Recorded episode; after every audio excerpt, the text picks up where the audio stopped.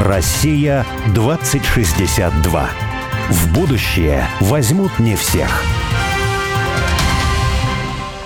Меня зовут Борис Акимов. Ну а я вот Олег Степанов. Мы авторы проекта «Россия-2062». Наша цель – создать модель позитивного и привлекательного русского будущего. А 2062 год – это символическая дата. И считается, что в 862 году появилось первое русское государство. А значит, в 2062 году мы отметим 1200-летний день рождения нашей страны. И каждый раз мы зовем в студию «Радио Спутник» героя, который, не дожидаясь 2062 года, действует уже здесь и сейчас, строит будущую Россию, Россию мечты, Россию 2062. Есть вот такая неолиберальная версия, которая объясняет нам суть современного государства. Ну, что это вот такой вот набор сервисов. Мол, нужна безопасность, например, да, и порядок, и здравоохранение, и армия, ну и так далее. И все это сервисы, которые страна дает своим гражданам. Какая страна дает сервис лучше, туда и едут жители. А патриотизм – это такая архаика вообще, утверждают неолибералы. Вообще, если любить кого-то, то себя любимого. И жить надо ради себя и своих возможностей потреблять все новые и новые. В том числе как раз и эти новые качественные сервисы от государства. А сервисы, которые нам нужны, в том числе, да, вот даются, собственно, государствами. То есть мы приехали в самое начало. Государство — это набор сервисов, которые я потребляю и меняю на новый набор сервисов, если вот мне старый кажется недостаточно хорошим. Достаточно неприятно по мне все это выглядит и формулируется, ну что ж делать, такая вот реальность для многих. И многим кажется, что это вот правильно. Ну, можно поразмышлять дальше в эту сторону. То есть, если государство – это набор сервисов, и это становится определяющей характеристикой государства, то, ну, например, зачем такому государству границы? Мы уже сейчас живем в мире, в котором есть понятие облачных сервисов. То есть сервисы нам представляют где-то в облаке. Нам не важно, кто это делает, где стоят серверы этих сервисов, да. Важен результат. Но тогда зачем гражданские сервисы должны быть привязаны к каким-то границам и к какой-то земле? Но для такого будущего границы оказываются такой же архаикой, как и патриотизм. Это я в духе неолиберальной логики рассуждаю. Либеральное будущее нам должно явить такое явление, как облачное государство, ну, если уж вот так рассуждать. Да, я вот думаю, что, возможно, это не исключительно либеральная логика вообще-то. Мы ведь э, часто сталкиваемся с тем, что истина находится где-то вроде бы и недалеко от либеральных позитивистских таких, что ли, утверждений. Просто часто вот даже совсем небольшая дистанция часто выворачивает наизнанку сущность явления – так и тут. Возможно, вот это облачное, да, в кавычках, государство не должно отменять границы физические и вовсе отрывать гражданина от территории и превращаться в исключительно сервис. А почему бы не совместить все это? Ну, то есть реальная география есть, и есть любовь к территории, любовь в стране, но одновременно есть вот такая облачность. То есть возможность, например, распространять российское гражданство на людей ценностно близких нам, но находящихся где-то за рубежом. И постепенно через вот такое облачное гражданство поначалу вести их уже к переезду переезду в Россию. Все это очень близко к тому, что называется международные отношения, я так чую. Правда, в разрезе России будущего, то есть России 2062 года. И мы позвали обсудить идею облачных государств и вообще Россию и мир будущего Федора Лукьянова, главного редактора журнала «Россия в глобальной политике», специалиста в международных отношениях, программного директора Валдайского клуба. Федор поможет нам разделить утопическое и практическое. Федор, добрый день. Добрый день, Федор. Здравствуйте. По нашей традиции России будущего начинает у нас Олег. Он уже в грядущем, да? Да, грядущее будущего. Очень хорошо. Не, я на самом деле еще в прошлом, потому что мы на одной из каких-то передач записей обсуждали мир фейков, и такой вопрос для затравки простой хочу задать. Фейковый вопрос? Да.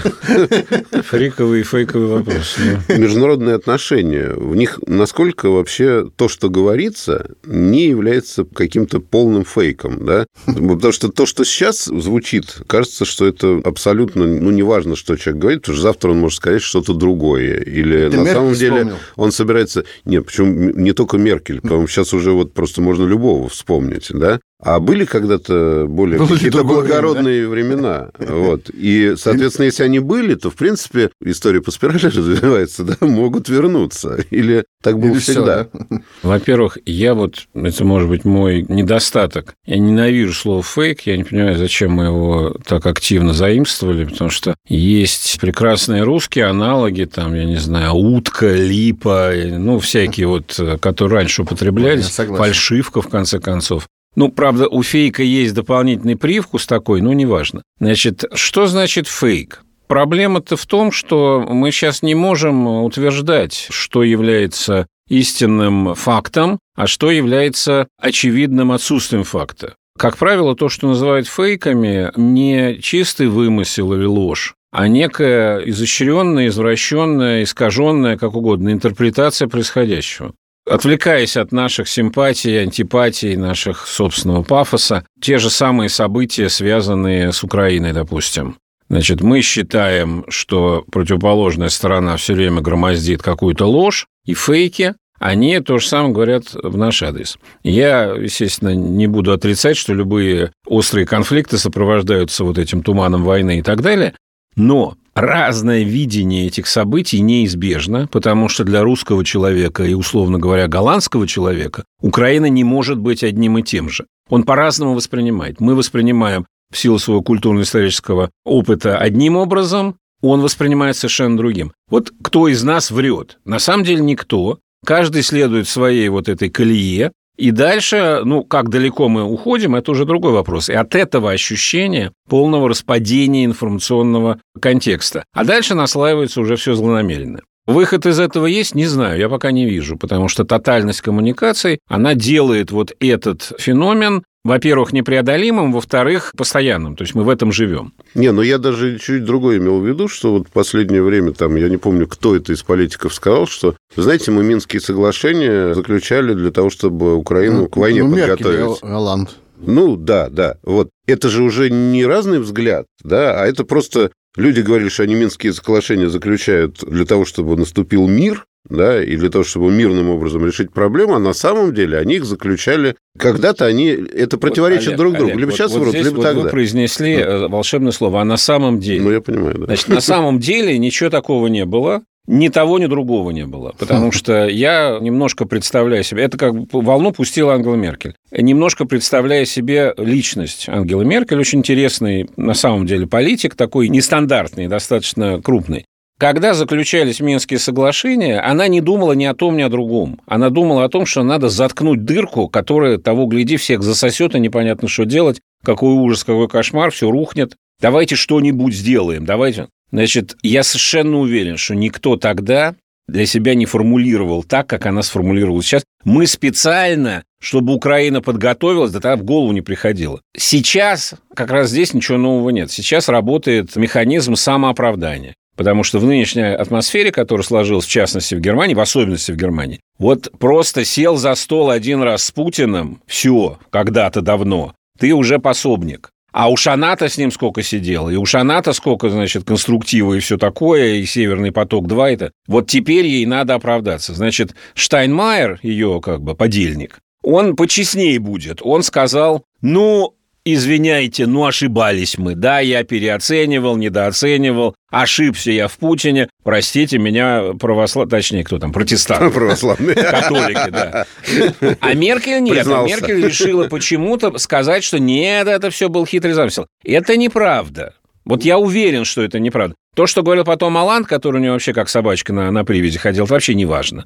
Порошенко, когда сказал, что мы все врали, это я верю, охотно. Но тоже, что у него тогда выхода не было. Врали, не врали, но выхода не было. Надо было что-то подписывать. Иначе, ну, мы помним, военное поражение и так далее. Поэтому тогда было так, сейчас по-другому. Кто врет? Все. Как это? Всегда. Значит, Доктор Хаус, помню, да, сериал был популярный. Вот на него было, насколько я помню, две заповеди. Во-первых, все врут. Во-вторых, главное не вылечить, а поставить диагноз. Вот мы сейчас это так и живем. А вот у меня такой к вам вопрос, он как бы про будущее, про прошлое одновременно. Люди всегда, ну, особенно планируя какие-то международную политику, государство, соответственно, обладающее большим мощью какой-то ресурсной, административной, финансовой, человеческой, да, они вот как-то, планируя свои отношения с другими государствами, пытались выстраивать какие-то стратегии, заглядывать в будущее. Вот, там, то есть всегда пытались что-то предвосхитить, о чем-то подумать в будущем, что вот сейчас, смотрите, мы продумаем, как будет в будущем, и поэтому примем какое-нибудь правильное решение. Вот если изучать вот эту футурологию прошлого, да, и говорить о ней, то насколько вообще она как, хоть когда-то имела какой-то смысл? Или, может быть, она вообще в большинстве случаев имела смысл? Если, например, национальная футурология, какой-нибудь там, не знаю, американцы, они там вот думали про будущее и вот в 70% угадывали, а там а немцы или русские нет. Или вот есть что-то такое, как вот есть какие-то итоги анализа истории футурологии государственной? Я небольшой мастак по части футурологии. Я когда-то, как и все, наверное, в детстве увлекался фантастикой. У меня мечта была, которую я воплотил пару лет назад. А вот помните, была такая библиотека современной фантастики, 20, что ли, томов, которые да. невозможно было достать, там переводы всякие.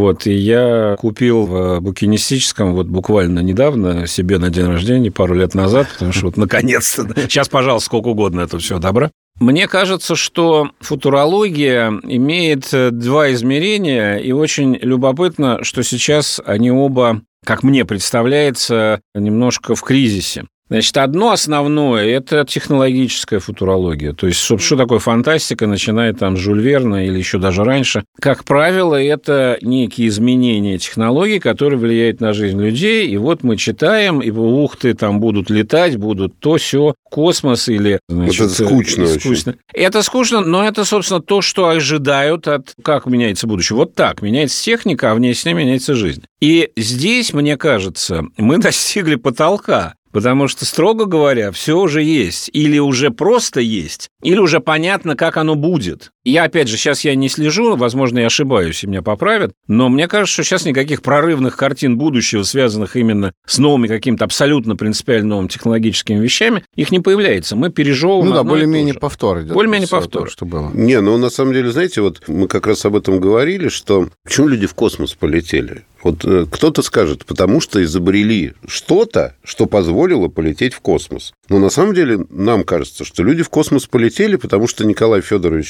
Федоров осознал вселенское значение деятельности человека – да? Поэтому как бы мир и миропредставление людей поменялось так, что дальше уже это привело там, к тому, что люди что-то начали изобретать, что позволило полететь в космос. И вот сейчас как раз какое-то миропредставление, о котором, ну, там вот мы с отцом Кириллом Копейкиным говорили, да, с физиком-ядерщиком, он сказал, что происходит вторая квантовая революция. То есть мы уже в квант залезаем. То есть не вообще квантовая физика, которая описывает взаимодействие между этими как бы фундаментами бытия, да, уже завершилась стандартная теория, которая говорит, из чего состоит, из каких элементарных частиц состоит мир, да, там кварки, там не электроны, да, с протонами там и так далее. Это все завершено, там объяснено, математически описано, да, но теперь мы залезаем внутрь кванта и начинаем делать что-то, что работает внутри этого кванта. Это же вообще... И он говорит, это требует другого миропредставления. А у нас миропредставление до сих пор Ньютоново, да.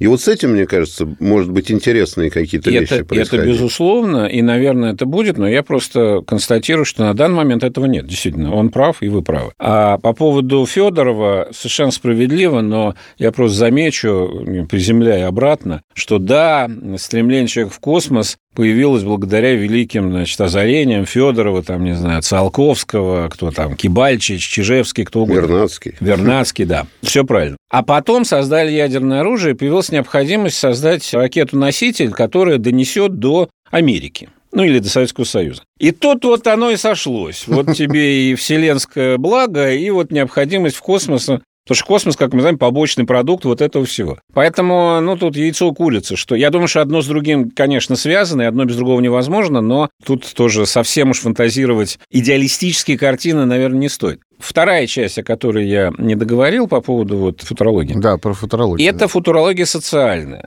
И здесь она уходит корнями, значит, далеко-далеко в прошлое. Это социальные утопии, которые были еще в античности, а потом появились там в средние века, в Возрождении и прочее, которые потом как-то очень аккуратно переросли в антиутопии уже в наше время, там, 19-20 века, и вот тут э, приходится констатировать, что вот они-то все, в общем-то, и реализовались. Антиутопии реализовались. Причем они прямо вытекают из утопий. То, что писали как бы на противоположных полюсах Хаксли там и Оруэлл, оно слилось. Просто оказалось, что механизм не такой, там Орвелл писал о тоталитарном, не знаю, Советском Союзе или гитлеровской Германии, Хаксли писал о чем-то другом, но в итоге оно уже не важно, потому что результат тот же, а путь оказался несколько более сложным. И вот в этом смысле, мне кажется, что мы, наверное, это для вас, для вашей программы для вашей деятельности это очень существенно. Мы потеряли утопию, потому что теперь мы абсолютно убеждены, что любая утопия превратится вот в эту дрянь. Потому что стоит только, значит, это, а потом раз, а вот тебе, пожалуйста, 1984 год или прекрасный новый мир, или что. И, к сожалению, То есть к тому лучше есть... не мечтать. Не то, что лучше не мечтать, но просто надо понимать, что у всего есть такая оборотная сторона, что потом мало не покажется. Все-таки про футурологию я сейчас не про такие вот большие проекты утопические, антиутопические, а скажем, ну, грубо говоря, вот начало 20 века, германская империя строит планы там на войну. Вильгельм II приглашает там Бисмарка, Бисмарк там кого-то еще, он говорит, давайте вот подумаем, типа, вот если мы там с Австрией объединимся, и будем воевать там с кем там, с англичанами, французами, русские вступят, не вступят, что будет, а если не вступят, то как дальше, и как мы их победим, а когда мы победим, вот мы поделим вот так Европа, она будет вот такая там, там. И в это время англичане там встречаются с французами и что-то обсуждают, или зовут русских, а или просто англичане сидят там в тайне что-то обсуждают, или американцы, я не знаю. И вот как бы они что-то такое планируют. Не на 150 лет вперед, не утопическое, а вот сейчас так, так, через три года вот так, и вот пять лет прошло, и мы вот хопа, все классно, да, поэтому нам надо принять такие-то такие решения. Я имею в виду скорее вот про это говорю. Насколько государства способны создавать картины будущего и потом, соответственно, к ним двигаться, и насколько они реалистичны. Или, например, 90% случаев это просто всегда ошибочно, размышления вот этих людей, которые собрались вместе и подумали о будущем. Или, например, можно сказать, что, не знаю, там, условно говоря, мы там существуем в американцентричном мире, а это подтверждает, что вот американцев сидят какие-то там стратегии, предложим, они что-то продумывают. Раз, два, три, четыре, пять, хоп, получилось там. Или раз, два, три, четыре получилось, пятый не получилось. А вот других стран не получается. Вот есть, что ли, что-нибудь такое? Ну, мне кажется, что это не раскладываемо вот на такие простые элементы. Если идти назад, во-первых, известная банальность, но она, к сожалению, подтверждает, что ни одна война не идет так, как планировали. Мы это сейчас в очередной раз убедились на своем опыте, но вообще это универсальное правило. Когда, вы вспоминаете период там, начала 20 века, когда сидели, условно говоря, там немцы у себя, англичане у себя, и чего-то планировали, ну, во-первых, надо понимать, что даже в узком кругу, я думаю, что никто не говорит, а давайте-ка ща вот мир поделим. Все за мир и благо. Мы зачем должны, чтобы мир сохранить? Только для этого. Вильгельм, что он, завоеватель? Да нет, конечно, он за мир, потому что если не мы, то вот эти козлы, ну и так далее. Но это так, потому что идеальных, абсолютных циников-то мало. Это трудно очень быть абсолютным циником. Ну, может быть, жаль, может быть, нет, но это такая, если человек циничен по сути, он все равно должен для себя создать некоторую... Он в политику не попадет а. наверх просто, да? Во-первых, он не попадет, его где-то подрежут, он подставится. Вот, поэтому... Циники сколько... метут дворы. А могли? Умеешь-то куда девать? Нет, ну, которые говорят, вот мировое правительство, значит, э, да, мир поделили там и так далее. Ну, Просто таксисты. Пример, вот этот пример с началом 20 века, он очень характерен. Ведь ни одно правительство Европы русское, немецкое, французское, любое. Когда был вот этот угар 2014 года, никто же не звал людей на мировую войну. Это же ее потом назвали мировой. Думали, сейчас мы быстренько тут это разберемся с этим. Это был такой подъем, что наконец-то вот сколько можно терпеть. А когда это все превратилось в эту чудовищную мясорубку, которая разрушила там несколько империй, убила миллионы людей и так далее, вот тут сказали, ой-ой-ой-ой. И, к сожалению, вот это скорее правило, чем обратное. Что касается долгосрочного планирования, о котором очень любят говорить, ну вот вы про американцев вспомнили, а еще один, я не знаю, это миф или как к этому относиться, вот что Китай ну вот мы-то туда все, мы такие суетливые, а вот китайцы, вот они на 100, на 50 лет. Ну, во-первых, любой специалист по Китаю, когда с ним начинаешь об этом говорить, он сразу говорит, не-не-не, это все сказки, которые китайцы отчасти сами поддерживают. Ну, нет такого, не бывает такого. Никто не может планировать ни на 100, ни на 50 лет. Другое дело, что у китайцев мышление устроено так, что оно заведомо протяженное. То есть они имеют в виду последствия процессов, которые протекают дальше. Не обязательно они точно знают, что будет, но они это учитывают. У, так сказать, людей европейской культуры этого нет, они меньше гораздо. И если сравнить стратегемы китайские и американские, то китайские – это такое вот что-то очень красиво описанное, иногда иносказательное. Ну, из этого для них вытекают какие-то выводы. А что такое американская стратегия? И это, да, по пунктам. Вот раз, два, три, четыре, пять. Совершенно не обязательно, что у нас будет. Не сбылась, так, ладно, эти пункты убираем, пишем новые. Вообще, наверное, важный элемент, и это к нам относится вот тоже, потому что мы где-то зависли. Между Китаем и Америкой, да. Потому что Китай живет всей историей. Америка живет сегодняшним днем, в чем есть очень большой плюс. Потому что вы, ну, грубо говоря, облажались, Вьетнам. Очень крупно облажали. Вообще период такой национальной депрессии. Вьетнам, Уотергейт, потом президент неудачный, еще один, все. А потом встряхнулись так, все, переворачиваем страницу, перевернули. Да, облажались, перевернули, пойдем дальше. И пошли. Мы относимся к европейскому типу, а европейский тип в этом смысле хуже всего, потому что мы расчесываем, мы это все, вот вся Европа, расчесываем исторические язвы, вот сколько хватает сил. А вот тогда, вот это, значит, 200 лет назад, 500 лет назад, у нас это периодами особенно становится остро. Иногда проходит, ну, в смысле, вот эта протяженность, она меняется. Иногда совсем далеко начинаем сокрушаться, иногда ближе. Площадь а... чесотки расширяется. Да, да, да, да, да. В Европе там чуть-чуть по-другому, но тоже они живут историей, они живут историческими травмами и обидами. Вот я всегда думал, что это лучше чем в Америке, потому что в Америке чем плох вот этот подход переворачивания страницы, ты ни на чем не учишься, ты забыл и все. Как бы начал заново и вроде бодрый, но потом те же грабли. Сейчас я начинаю думать, что мы вот это все переживаем, но грабли-то все равно те же. Поэтому черт его знает, может, у них правильнее. Не, я хотел сказать, что утопия, это же в основном, их не очень интересно читать как литературные произведения, да, они, ну, с точки зрения стилистики, неинтересны.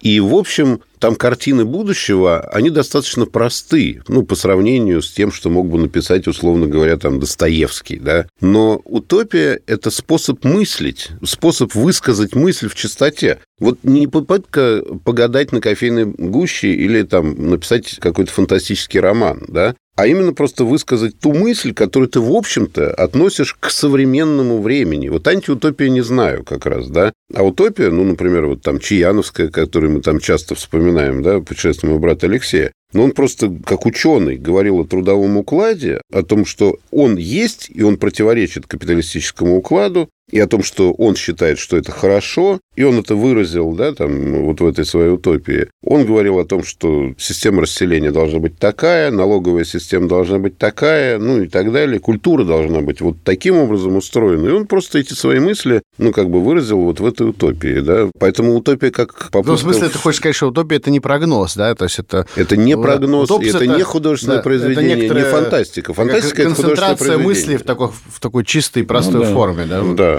да, желаемую, да. желаемой действительности, вот так скажем. Да, в топорной ну, вот это, форме. Вот, вот здесь, то как раз возвращаясь к предыдущему куску разговора, сейчас утопии это не появляются, сейчас появляются страшилки. Причем они, может быть, даже вот построены по этому же принципу, но поскольку общее настроение чрезвычайно удрученное и упадочническое везде, то есть никто не верит. Вот период веры в светлое будущее, как бы его ни объясняли, он в прошлом. Последний был, значит, рывок, это вот все, это конец истории и так далее, что теперь светлое будущее либеральное. Ну, в общем, тоже не получилось, как и с предыдущими. И что тоже важно, технооптимизм, который был свойственен человечеству где-то в последней трети 20 века, там 60-е, 70-е годы, понятно, почему на волне вот этих вот, на самом деле, последней серии революционных изменений научно-технологических, он сейчас тоже, сейчас у нас технопессимизм, что, во-первых, непонятно, что еще новое появится, а во-вторых, если появится, все будет плохо, то есть к худшему.